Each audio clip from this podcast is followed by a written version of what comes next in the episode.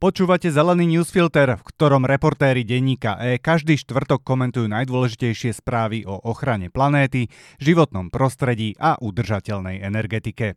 Dnešné vydanie bude aj o tom, že ak ste bohatí, pre planétu ste zrejme veľký problém, že hnutie Smerodina si chce ochranu prírody optimalizovať po svojom, ale aj o tom, že nové udržateľné budovy môžu byť neudržateľné už po pár rokoch. Najbohatších 10% ľudí v Európskej únii a v USA vypúšťa 3 až 5 krát viac emisí skleníkových plynov než bežne zarábajúci obyvateľ a 16-násobne viac než najchudobnejších 10%, píšu v najnovšom komentári analytici Medzinárodnej energetickej agentúry. Ich zistenia nahrávajú hlasom, ktoré volajú po obmedzení zlyhávajúceho kapitalizmu, obmedzení konzumu a zastropovaní bohatstva. Aj keď to niekomu znie ľavicovo, s ideológiou to nemá nič spoločné. Minimálne posledných 20 rokov pribúda množstvo vedeckých dôkazov o tom, že pri veľké príjmové rozdiely majú negatívne environmentálne, ale aj sociálne dôsledky. Napríklad zhoršujú zdravie a skracujú priemerný vek. V úvode zeleného newsfiltra sa však najskôr pozastavíme pri ďalšej epizóde reality show s názvom Národná rada Slovenskej republiky. Bude sa vysielať síce až o dva týždne, no už teraz je jasné, že sa bude točiť aj okolo zásadných zmien v ochrane životného prostredia. Dnešné vydanie Zeleného newsfiltra má 1600 slov a pripravili ho pre vás Tomáš Grečko a Karolína Kiripolská. Minulý týždeň uplynul termín, do ktorého mohli poslanci zasielať poslanecké návrhy zákonov na marcovú schôdzu. Prehľad tých, ktoré zasahujú do životného prostredia, podrobne spracovala reportérka denníka N Sonia Meká. Tu je stručné zhrnutie. Sme rodina sa chce zbaviť odborníkov na ministerstve. Skupina poslancov zo Sme rodina okolo Jána Karahutu navrhuje ešte viac obmedziť právo verejnosti, obcí či ďalších orgánov vyjadrovať sa k zámerom, ktoré majú vplyv na životné prostredie. V návrhu zákona to nazývajú optimalizáciou procesov. Úplne chcú zrušiť právo verejnosti podať odvolanie proti tomu, ak úradníci rozhodnú, že zámer investora treba posudzovať aj z hľadiska vplyvu na životné prostredie. Teraz môže prvostupňové rozhodnutie úradníkov z okresných úradov preskúmať ešte komisia expertov, ktorých vyberá Ministerstvo životného prostredia.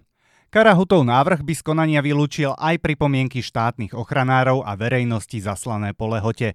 K tomu však niekedy dochádza preto, že úradníci nevždy informujú o investičných zámeroch včas alebo meškajú so zverejnením dokumentácie. Kufovcom sa nepáčia územia európskeho významu.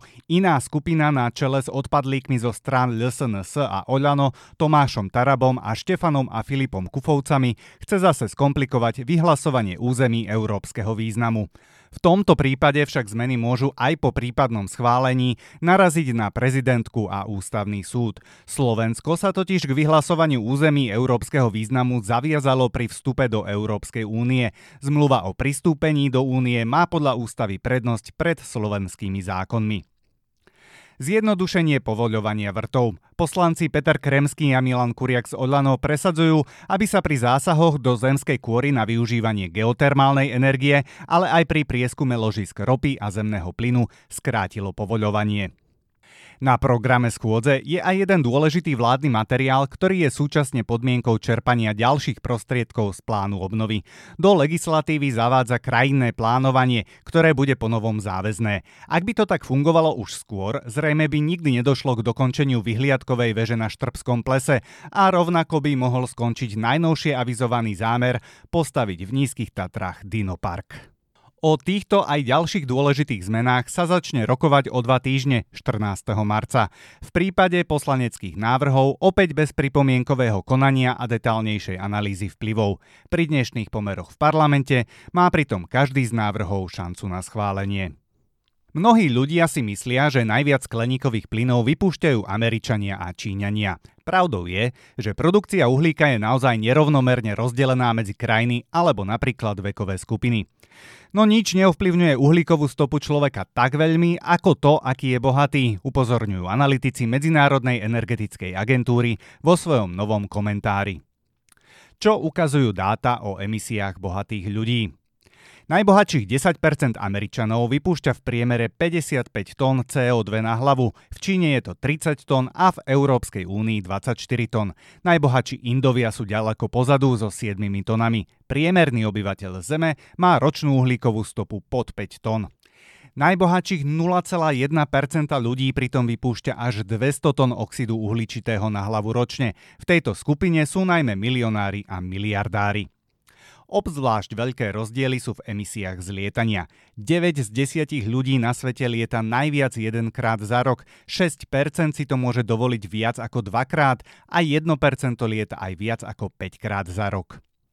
Najbohatší ľudia majú pritom najviac prostriedkov, ako znížiť svoju uhlíkovú stopu. Napríklad sú dosť bohatí na to, aby si namiesto spalovacích aut kúpili elektrické, pripomínajú autory z Medzinárodnej energetickej agentúry kto je bohatý a kto nie.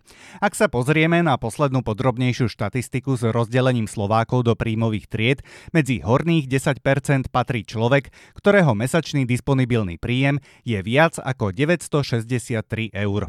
Ide však o dáta z roku 2018 a medzičasom platy rástli každý rok o pár percent. Slovensko je takisto krajinou s menšími rozdielmi v príjmoch chudobných a bohatých, než napríklad v Taliansku či v Španielsku. Budova One Wandu Build v New Yorku, otvorená koncom roka 2020, sa stala predlohou v stavaní udržateľnej architektúry. Podľa dnešných meradiel je už zastaraná, všimol si americký denník The New York Times. Prečo je to dôležité? Príbeh budovy ukazuje, ako dramaticky rýchlo sa zmenili poznatky o klimatickej zmene a o tom, akú rolu v nej hrá energetika. Projekty naplánované pred pár rokmi mohli mať už šlachtile ciele, no z dnešného pohľadu sú už nevhodné a to sa niektoré ešte len dokončujú. Manhattanský mrakodrap One Vanderbilt sa začal stavať v roku 2017 s prihliadnutím na klimatické zmeny.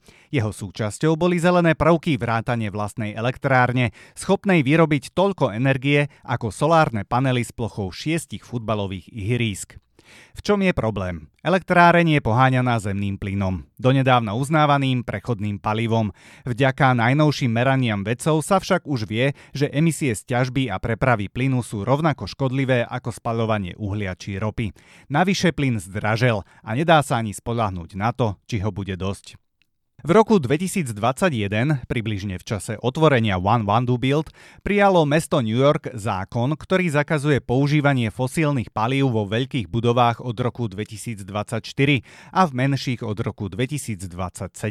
Novú budovu tak najskôr čaká masívna rekonštrukcia. Aj na Slovensku sa stavajú budovy, ktoré o sebe tvrdia, že sú zelené a uhlíkovo neutrálne. Napríklad developer Corvin označuje svoj projekt Einpark Offices za najzelenšiu budovu na Slovensku. Spotrebuje výrazne menej energií než iné porovnateľné budovy, no uhlíkovo neutrálny je iba na papieri. Developer totiž kompenzuje zvyšné emisie cez uhlíkové kredity, ktoré vedci spochybňujú. Všetko ďalšie z uplynulých 7 dní, o čom by ste mali vedieť. Slovensko dá na podporu obnoviteľných zdrojov historicky vysokú sumu. Slovensko sa chystá z plánu obnovy podporiť obnoviteľné zdroje vo výške 122 miliónov eur. Ministerstvo hospodárstva už ukončilo prvú výzvu za 39 miliónov eur, v ktorej úspeli najmä solárne zdroje na strechách budov. Slovensko podporilo obnoviteľné zdroje veľkým balíkom prvýkrát v roku 2009. Ku kontraktom na garantované ceny elektriny sa dostali najmä oligarchovia, akým bol za vlád Smeru napríklad Jozef Brhel. Aj tento raz sú medzi podporenými podnikateľmi známe mená ako Ivan Kmotrík, Jan Sabol či Oskar Világi. No na rozdiel od minulosti tento raz úspeli investori, ktorí vedia elektrinu vyrobiť za najnižšiu cenu. Často ide o dôležité fabriky, ktorým vlastná výroba elektriny pomôže zvládnuť obdobie drahých energií. Z domácich podnikov získala vôbec najväčšiu podporu v objeme 1,47 milióna eur hriňovská mliekareň Koliba v rukách rodiny Malatinovcov. Podporu získala na výrobu elektrickej energie z biomasy párnou turbínou. Mliekareň pritom dostala pred dvomi rokmi za znečisťovanie rieky Slatina od Slovenskej inšpekcie životného prostredia historicky najvyššiu pokutu, aká kedy bola udelená. Na jedného Európana pripadá 15 kg šatstva ročne, veľká časť skončí v Afrike a v Ázii. Kapacity na opätovné použitie a recykláciu textilu v Európskej únii sú obmedzené, takže sa veľký podiel vyradeného a darovaného oblečenia vyváža, upozornila Európska environmentálna agentúra. Množstvo vyvezeného textilu sa za posledných 20 rokov strojnásobilo. V roku 2019 sa ho z únie vyviezlo 1,7 milióna tón. Priemerný Európan spotrebuje ročne až 15 kg textilu. Štvrtina z toho potom končí najmä v rozvojových krajinách. Tam obyvatelia šatstvo niekedy ešte donosia, no skôr končí na skládkach a v riekach. Riešením nemusí byť ani biooblečenie. Dizajnéri pracujú na využívaní alternatívnych materiálov, ktoré by sa v prírode dokázali ľahšie rozložiť. Medzi najslubnejšie objavy patria vlákna z morských rias a najnovšie aj z krevetích ulít. No Európska agentúra varuje, že alternatívne materiály môžu priniesť nové, nečakané environmentálne problémy. Najjednoduchšie riešenie je preto nákupy nového oblečenia čo najviac obmedziť.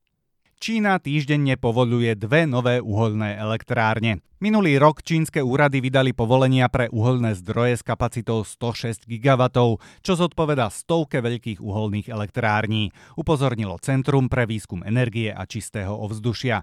Množstvo novopovolenej kapacity sa od roku 2021 zvýšilo štvornásobne. Kapacita uholných elektrární, ktoré sa v Číne začali stavať, bola 6 krát väčšia ako vo zvyšku sveta dohromady. Európska únia speje k prelomovým štandardom na trhu so zelenými investíciami.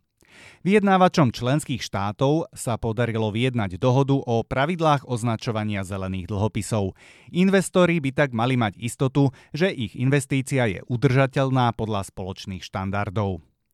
Prečo je to dôležité? Trh so zelenými investíciami má ročnú hodnotu 500 miliard dolárov a očakáva sa jeho ďalší nárast.